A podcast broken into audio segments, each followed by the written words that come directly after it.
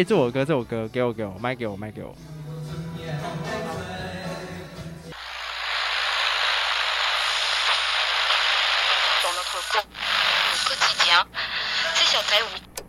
您现在收听的是第一人称视角。您现在收听的是第一人称视角，我是主持人 Yubi。那第一人称视角这个节目在讲什么呢？它其实就是一个透过主持人，也就是我的视角，带大家走访各式各样场域的一个节目，带你听见我所看到的故事。那上一周呢，也有跟大家见面，不过是一个比较特别的节目，是带大家了解了 UB 很喜欢的一些音乐专场，就是上上个礼拜有去听的一些表演。那这周又是要回到我们节目的正轨上，因此呢，会为大家介绍一个，呃，你可能去过，也可能没有去过的地方。这集要去的地方呢，我相信身为一个台湾人，是真的一定会去过啦。那是哪里呢？其实这地方跟之前介绍过的某一集主题有一点点的像，不过它是一个比较晚开始的地方。是什么？那就是夜市啦。夜市其实跟之前讲的市集就有点像嘛，它就是做一个买卖的市场，它可能会贩售饮食啊、服饰、杂货或是游戏等等的。那夜市通常会是热带跟亚热带国家一个蛮重要的观光景点，算是平民生活文化的一种代表之一啦。像是台湾观光局就统计说，来台旅客中基本上有百分之七十的人会把夜市列入行程里面。那夜市会形成，其实有蛮多种原因的。有一些夜市可能是因为当地的早上原本就是一个菜市场，菜市场可能比如说。它是一个早市或是一个黄昏嘛，那店家为了要延伸这样子的人潮，所以就把哦晚上不做的店铺转租给一些夜市业者。那有些夜市可能是商店街的骑楼的摊位出租，或者是一些流动摊贩聚集而成，就是只要有人潮，然后有人潮就会带来钱潮，那大家就会来到这里。夜市其实也分蛮多种类型的，它其实可以依照营业时间或是这个经营模式来区分，像它可以分成流动夜市、商圈夜市跟观光夜市。流动夜市的意思就是主要会在特定的日期，像是可能它一星期就只营业一天。这个夜市它可能比如说它只有礼拜天会开，可是这些摊贩怎么可能一周只做一天？他们就会在其他天的日子到其他的场域来营业，算是很像流通在各地的一种摊贩。这种的流动夜市比较容易会出现在乡下或者是都市边缘的大型空地上，可能平常就是一个停车场，但是礼拜天的晚上它就会变成了一个夜市。那像是商圈夜市呢，基本上就比较像是既有的商圈，然后延长了营业时间到深夜。这些商家呢，基本上也是会蛮容易会吸引一些摊贩到路边开张营业，就是像有点像公馆的那种商圈的概念。那好处就是可以活络当地的商业蓬勃发展，不过缺点就是可能环境比较脏乱一点点，比较容易出现在都会区。最后一个观光夜市，就是大家比较熟悉的，主要是由当地的政府来设计规划。它其实跟商圈夜市概念有点像，只不过可能会有一些配合当地特色的活动，然后也会比较加强整洁啊，或是美化。像是花莲的东大门夜市，大家应该都不算陌生。那夜市会贩卖的东西也非常的五花八门，不管是最基本的服饰啊，或者是一些大家一定去夜市要买的食物，应该都对大家来说蛮熟悉的。刚刚稍微的简单的介绍完了夜市的这个场域之后，接下来主要想跟大家分享的就是文本中的大家是如何来看待夜市这个场域的，或者是说逛夜市的大家有没有什么特性啊，或者偏好的举动。根据黄瑞敏所撰写的《民众对夜市空间特性偏好与行为之研究》，以士林夜市为例，他就有提到，其实夜市这个活动，它主要受到时空、社会跟政治这三个方面的因素蛮大的影响。那因为夜市其实主要都是晚上开始的，可是早期的时代啊，可能因为晚上用餐完就已经会是民众要居家生活、好好的休息的时间了。但因为进入了工商业时代，所以民众就没有那种日出而作、日落而息的习惯，因此呢，就是都会区才会开始出现这样的夜生活形态。那因为这样的关系，所以夜市也就被纳入在夜生活的一种场所内。那刚好提到嘛，也是有社会因素的影响。作者其实提到说，夜市的这种摊贩经济，是因为台湾的经济转型有出现一些可能阵痛期，然后出现的。那夜市这样的小贩，它就会创造出一种蛮大的地下经济活动。那所以在经济不景气的时候就会很明显。为什么会这样讲呢？其实是因为在经济不景气的时候，大家比较容易需要去做一些比较有弹性的，像摆地摊来维生，因为可能平常的正职没有办法做，那就有点像现在可能很多人会跑 Funda 或者是做 Uber 这种概念，就是为了要做一些更加具弹性化的工作，所以这种夜市的产业模式才会出现。那其实以前，因为它比较像是一种，呃，地下经济的一环，所以政府其实根本不太会去做管制，然后或是去控管他们的人。但是因为现在流动摊贩已经开始变成了是一种固定的夜市摊贩，不会变成说哦，他真的偶尔来一下，而是每天每周的会固定的摆摊。所以呢，政府也就开始的慢慢介入，然后需要去规划一些夜市的周边环境等等。所以夜市也逐渐的真的变成了一种民众的休闲空间了。那根据啊，另外一篇文本是探讨夜市消费者之休闲动机跟夜市期望对满意度的影响，它就有提到一些夜市的消费特性，然后 U B 自己觉得蛮有趣的。像这去夜市的消费者，他是以男性二十一岁到三十岁，然后学生居多。通常去夜市的时候呢，也都会是以一个同行的朋友只会有一个人，然后是两个人一起去的。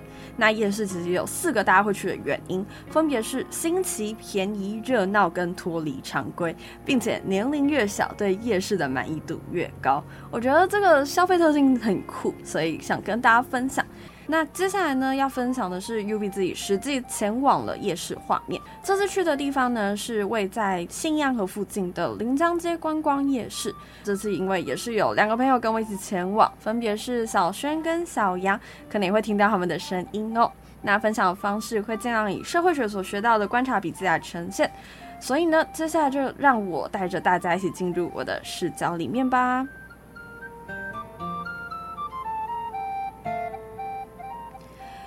四月十七号下午六点零九分，我从正大搭乘绿衣的公车前往位在信义安和的临江街夜市。气温大概二十七度，没有非常的炎热。那因为是放学时间，所以公车上面非常的拥挤。到了临江街的观光夜市，可以发现整个非常的热闹，像是有刮刮乐的摊贩，或是槟榔摊的店家，也有庙宇非常香火非常兴盛的庙宇。那一看到临江街观光夜市的大招牌，就知道我们到达了目的地。上面还有大大的跑马灯，写着“封闭鼠道，不让鼠来”。看来这里因为是夜市的关系，所以老鼠可能非常的多。那临江街观光夜市里面，不管是流动摊贩还是固定的商家都很多。像是流动摊贩可能是红花的香肠，然后排的非常多人。一进去也有看到非常著名的红花咸水鸡，大概至少有三十个人左右在排队吧。与朋友走着走着，就想说要去买甘梅薯条。虽然干梅薯条可能是每家夜市都会卖的产品，但摊贩上面写着分成紫心、红心、黄心以及马铃薯，口味有各式各样可以挑选。因此我就跟朋友一同讨论要买什么样的口味。我们要一份大份的，那要不要混着也可以？然后要混马铃薯、黄心跟红心。啊，口味慢慢看没关系，好，好，那我们干美就好。嘿，谢谢。嗯，等一下马上好。好好，谢谢。在我们等待的同时呢，旁边其实也有贩卖甘草芭乐的阿姨，阿姨就问我们说，要不要过去试吃一块呢？正询问我们的意见。我们听闻他的询问之后呢，笑着的回绝了他，我们马上就快步的离开了。那夜市内部其实充斥着各式各样的摊贩，食衣住行都有，像是一般的串烧店啊，卖骰子牛的店，或者是铁板烧跟生煎包等等。那我们经过夹娃娃祭奠的时候，都会听到非常大声的背景音乐，可能是想要招募游客进去吧。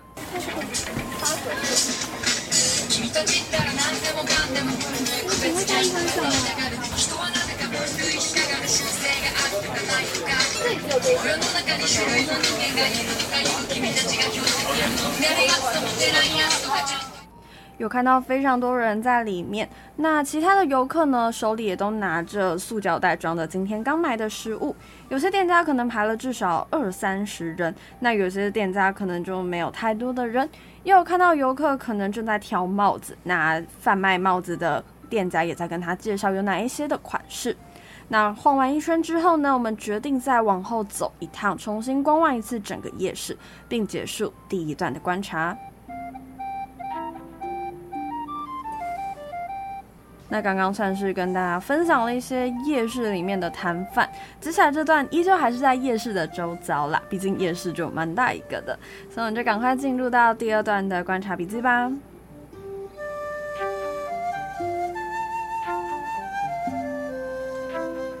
那除了刚刚看到的一般夜市会贩售的商品之外，其实有贩卖均一价的生活杂货，像是可能就有看到店员一直叫喊着均一价，每个都五十元，只要五十，对，全部都五十元，来看得到的都五十块，里面逛一下，五十元而已，全部都五十，看得到的都五十，来，所有都。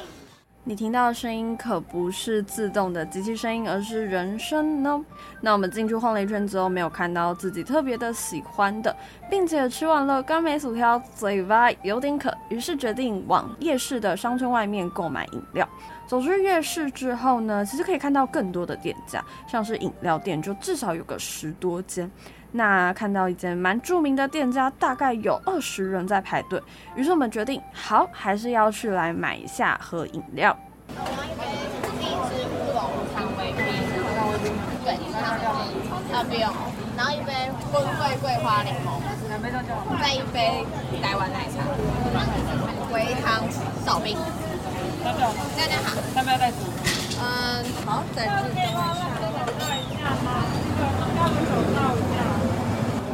然后用奶配合。等我一下哦。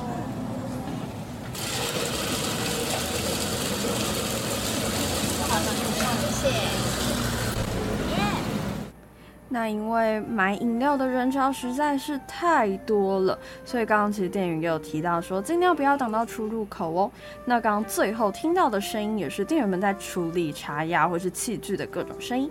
买完饮料店之后呢，因为临江街就是一条宠物街，一嗯一条宠物街，所以呢，我们决定过去看一下宠物店有哪一些。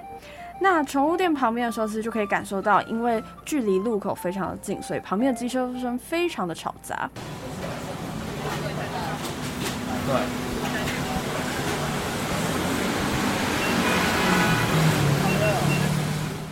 那在逛宠物店的时候，其实有发现非常多人驻足在宠物店旁边观望。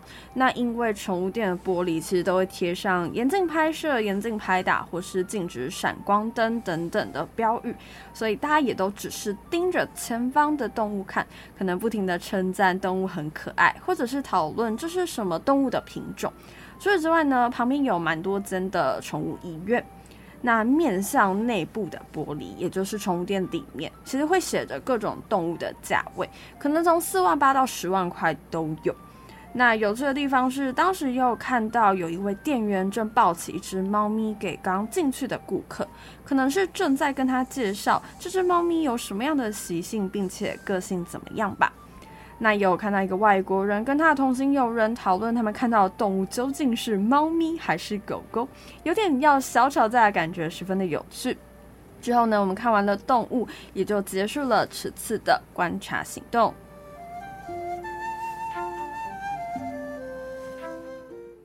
那现在主要呢，想跟大家分享的是，可能是夜市的一些特色，或者是大家可能平常不会注意到的地方。就是在逛夜市的时候呢，有发现到一件比较有趣的事情是，我觉得呢，在那个夜市的里面，外国人比例非常的高。大概至少目测有七成的人都是外国人。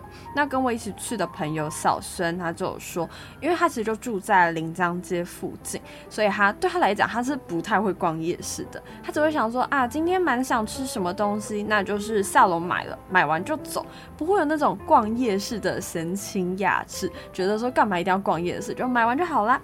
那我觉得这个其实就跟前面提到的夜市所具备的四大魅力蛮有关系的。因为四大魅力分别是新奇、便宜、热闹跟脱离常规。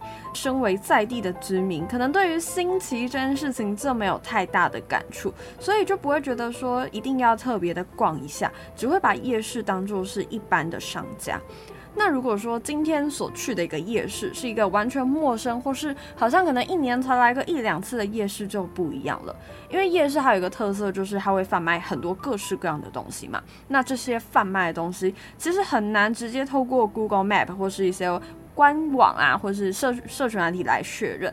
你必须要实际的逛过一轮，你才有办法知道说啊，我今天是想要吃什么东西，或是我今天好像想要买什么。所以呢，身为观光客的。这些外国人，他们可能才会比较愿意花时间来逛夜市。然后，另外一点是，这次观察蛮有印象深刻的一件事情是，虽然说夜市贩卖的种类本来就很多元，可是我看到有一间商家，他是在卖一番赏。不知道大家知不知道一番赏？一番赏就是你要付一个可能三百元，或是可能两百元一个区间的价格，然后它是一个抽抽乐，可能你获得的商品会比两百元还要低，但也有可能高出很多。我朋友当下其实就很犹豫，想要买个一番赏来试试看，而且他就说，嗯，怎么商家好像变动的很多？因为他已经很久没有来逛夜市了。那我觉得这件事情是蛮有趣的啦，就是其实夜市的形态也一直在改变，而不是大家想象中的可能就是卖那些你所知道的东西而已。那在逛这次的夜市，还有遇到一个比较有趣的事情是，夜市这个场域本身其实招揽客人是非常的猛烈的。因为我们刚刚前面就有听到嘛，一个卖甘草芭乐的阿姨，她大概喊了我们无数次，就是要我们去试吃看看，因为真的有点太热情了，所以我们就有一点招架不住。除此之外，我们又遇到可能是要来推销健身房的销售员，他就因为我们说要帮他填问卷呢，算是一直跟人一直在对话的那种状态，跟其他场域的空间不太一样，他们是需要透过主动去接触才办获得的这些顾客。那我觉得可能临江街夜市还有一个比较特别的地方，就是因为它是台台北里面很著名的宠物夜市，因为旁边外面那一条路就是宠物店一条街，所以我觉得很多人其实来经过，而不是来逛夜市，而是来看宠物的，或者是说他们会看宠物的，顺便来逛夜市，或是逛夜市的时候顺便来看一下这些动物。那因为临江街其实附近也有非常多的酒吧，所以其实我觉得不同时段来的人也蛮不一样的。像这七点左右的时候，学生特别的多，但是快要十点的时候呢，很多上班族或是要去酒吧的年轻人就会出现了，算是蛮有趣的一件事情。那现在想跟大家分享的就是 UB 在观察夜市时有没有什么遇到比较让我印象深刻的事情。在这之前，我想分享一件事情是，就是其实 Ub 在上台北念书之前呢、我对于夜市的印象一直都是像流动夜市那种概念，就是一周可能只开固定几天而已。那是上了台北之后才发现，原来很多夜市是每天都会营业的。因为台北的夜市都比较像是商圈夜市，比较不会有流动摊贩，但也有可能是因为台北的就是都市形态的关系啦。因为像台南著名的一个一句话，来台南一定要知道一句话。就是大大五花大五花，那这句话是什么意思？他就是说这些夜市它只在礼拜几的时候才会营业，像是可能礼拜一二的时候是大东营业，大东夜市营业的时间，那礼拜三是台南的一个著名夜市武圣夜市有营业这样。那所以刚知道台北的夜市，像是宁夏或是饶河等等的夜市，他们其实都是每天都开的时候，蛮有一种。哦，原来是这样的感觉啊！我觉得这件事情就是关于对于我来说，就是有突破对夜市的想象。那还有另外一件事情是，我就是觉得说，其实夜台北的夜市有点像附近店家的氛围，因为它每天都会开着，所以只是如果你想吃这间店，它就有点点像是开在夜市里面自己常吃的店家。可是，在台南去逛夜市，就会有一种。啊，今天星期六，好像可以去家里附近的庙口逛一下夜市。夜市变成是一种特定时间会存在的东西，那它就会赋予不一样的意义。再来呢，另外一个点比较像是针对临江街夜市一个比较印象深刻的事情啦，就是我有发现到 Yubi 好像没有办法在宠物一条街里面看动物。因为那边的动物其实都偏是品种的吧，所以都蛮可爱的。对于可能蛮多的人来说，会是一个很吸引人的场域。可是我自己到那里的时候，会有一种觉得他们被关在那里的感觉，因为他们其实笼子都没有非常的大，然后一个笼子里面可能就会有两三只动物，我就会觉得说，嗯，他们怎么被关在这里，然后大家那么开心的看他们，有一种很矛盾的氛围。尤其是大家都是来这边观赏宠物的时候，就会觉得，嗯，好像怪怪的。可是，对，我觉得这件事情没有对跟错，因为还是有很多人很喜欢这样的地方。只是就是我好像真的不能接受，因为我满脑子都是天哪，他们真的开心吗？可不可以帮他们出来？除此之外呢，我觉得夜市就是这是让我印象比较深刻的就是。我我觉得啦，夜市里面真的是只要热门的商家的排队的比例就会比那种普通商家多非常之多。那这点也可能是因为大家可能都是观光客来，那观光客就会查说这里著名的是什么，然后也就只会去吃那些著名的店家，而不会去吃那些哦，你平常好像就知道这些店家卖什么东西。但我觉得就是夜市其实蛮容易卖的东西都很雷同，所以其实也不用那么的想太多，就是买自己想吃的东西就好了。接下来呢，我就在夜市里面搜集了几个看起来比较有趣的人，或者是比较好亲近的人，就询问他们，哎，为什么会在这里？那首先的这位呢，其实是应该年纪大概是小学生的小妹妹啦。那因为临江街夜市，它旁边真的是机车非常的多，所以呢，声音有一点点的不清楚，那再请大家包涵。那我们就马上进入到第一段的街访内容。不好意思，妹妹你在看什么？啊，我我在看那个猫咪啊。哦，啊，你要带它回家哦。我我我想要买一只。刚刚刚那个那个阿姨说，她就说那个有有一只猫咪很适合我，我就想要买回家。哦，那那个不好意思，爸爸，就是哦，我在做一个节目，然后这个节目是在观察各个场域，嗯、所以这集在夜市，所以才想可不可以跟你们聊一下天？哦，可以啊，可以啊。哦，那个爸爸，你是原本就真的要带他来买猫咪吗？没有哎、欸，就是想说经过夜市刚好看到啊。啊，那妹妹你有选好了吗？哦哦，刚刚刚有看到一只白色的，超超级可爱的，然后那个那个阿姨就说可以让我带回家，但是我觉得有有点贵。哦，真的哦，没有很便宜吗？嗯，刚刚看好像一只要六万呢，而且。白色感觉就超容易用脏的、啊，原来是这个原因哦。那妹妹你你是平常就比较喜欢猫咪吗？哦，对对啊。那狗之类的嘞？啊，我我觉得我觉得狗它它大便会有有点臭。嗯，猫猫不是也蛮臭的吗？可是不用帮它擦屁股啊。啊，原来是这样子。那妹妹妹妹就是啊，为什么会跑来这边看？是因为补习班在这附近吗？哦。哦，就是我，我跟爸爸来逛夜市啊，然后就看到这个有在卖猫，然后我就我就问爸爸可不可以一起进来看呐、啊？哦，原来是这样哦。嗯、想说放学之后带小孩来看一下。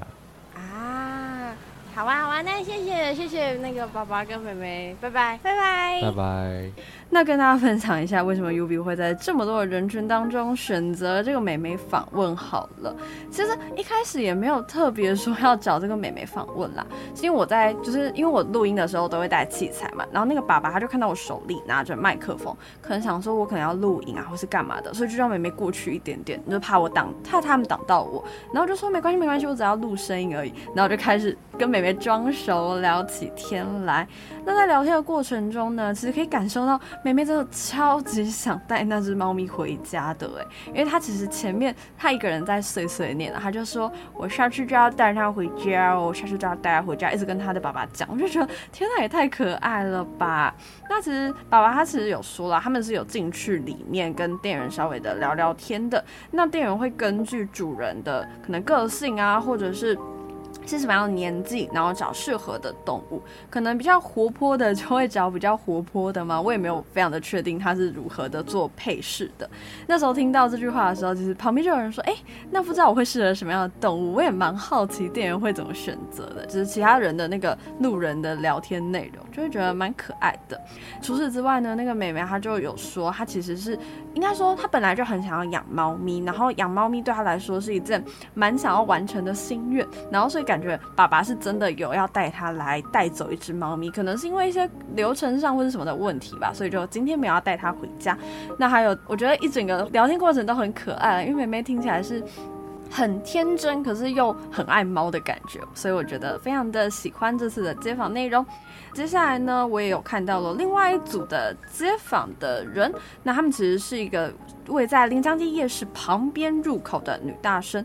那我们马上就进入到第二段的街访内容。呃，不好意思，就是我在做一个节目，然后这个节目就是要收集一些可能哦一些场域的声音，然后这集的主题夜市，所以想问你们说，哎，现在怎么会出现在夜市？嗯，哦，我是因为社团活动，所以因为社社团活动在附近，所以就过来逛逛。嗯、哦，那你们有买什么吗？我们刚才买了生煎包，还有地瓜薯条。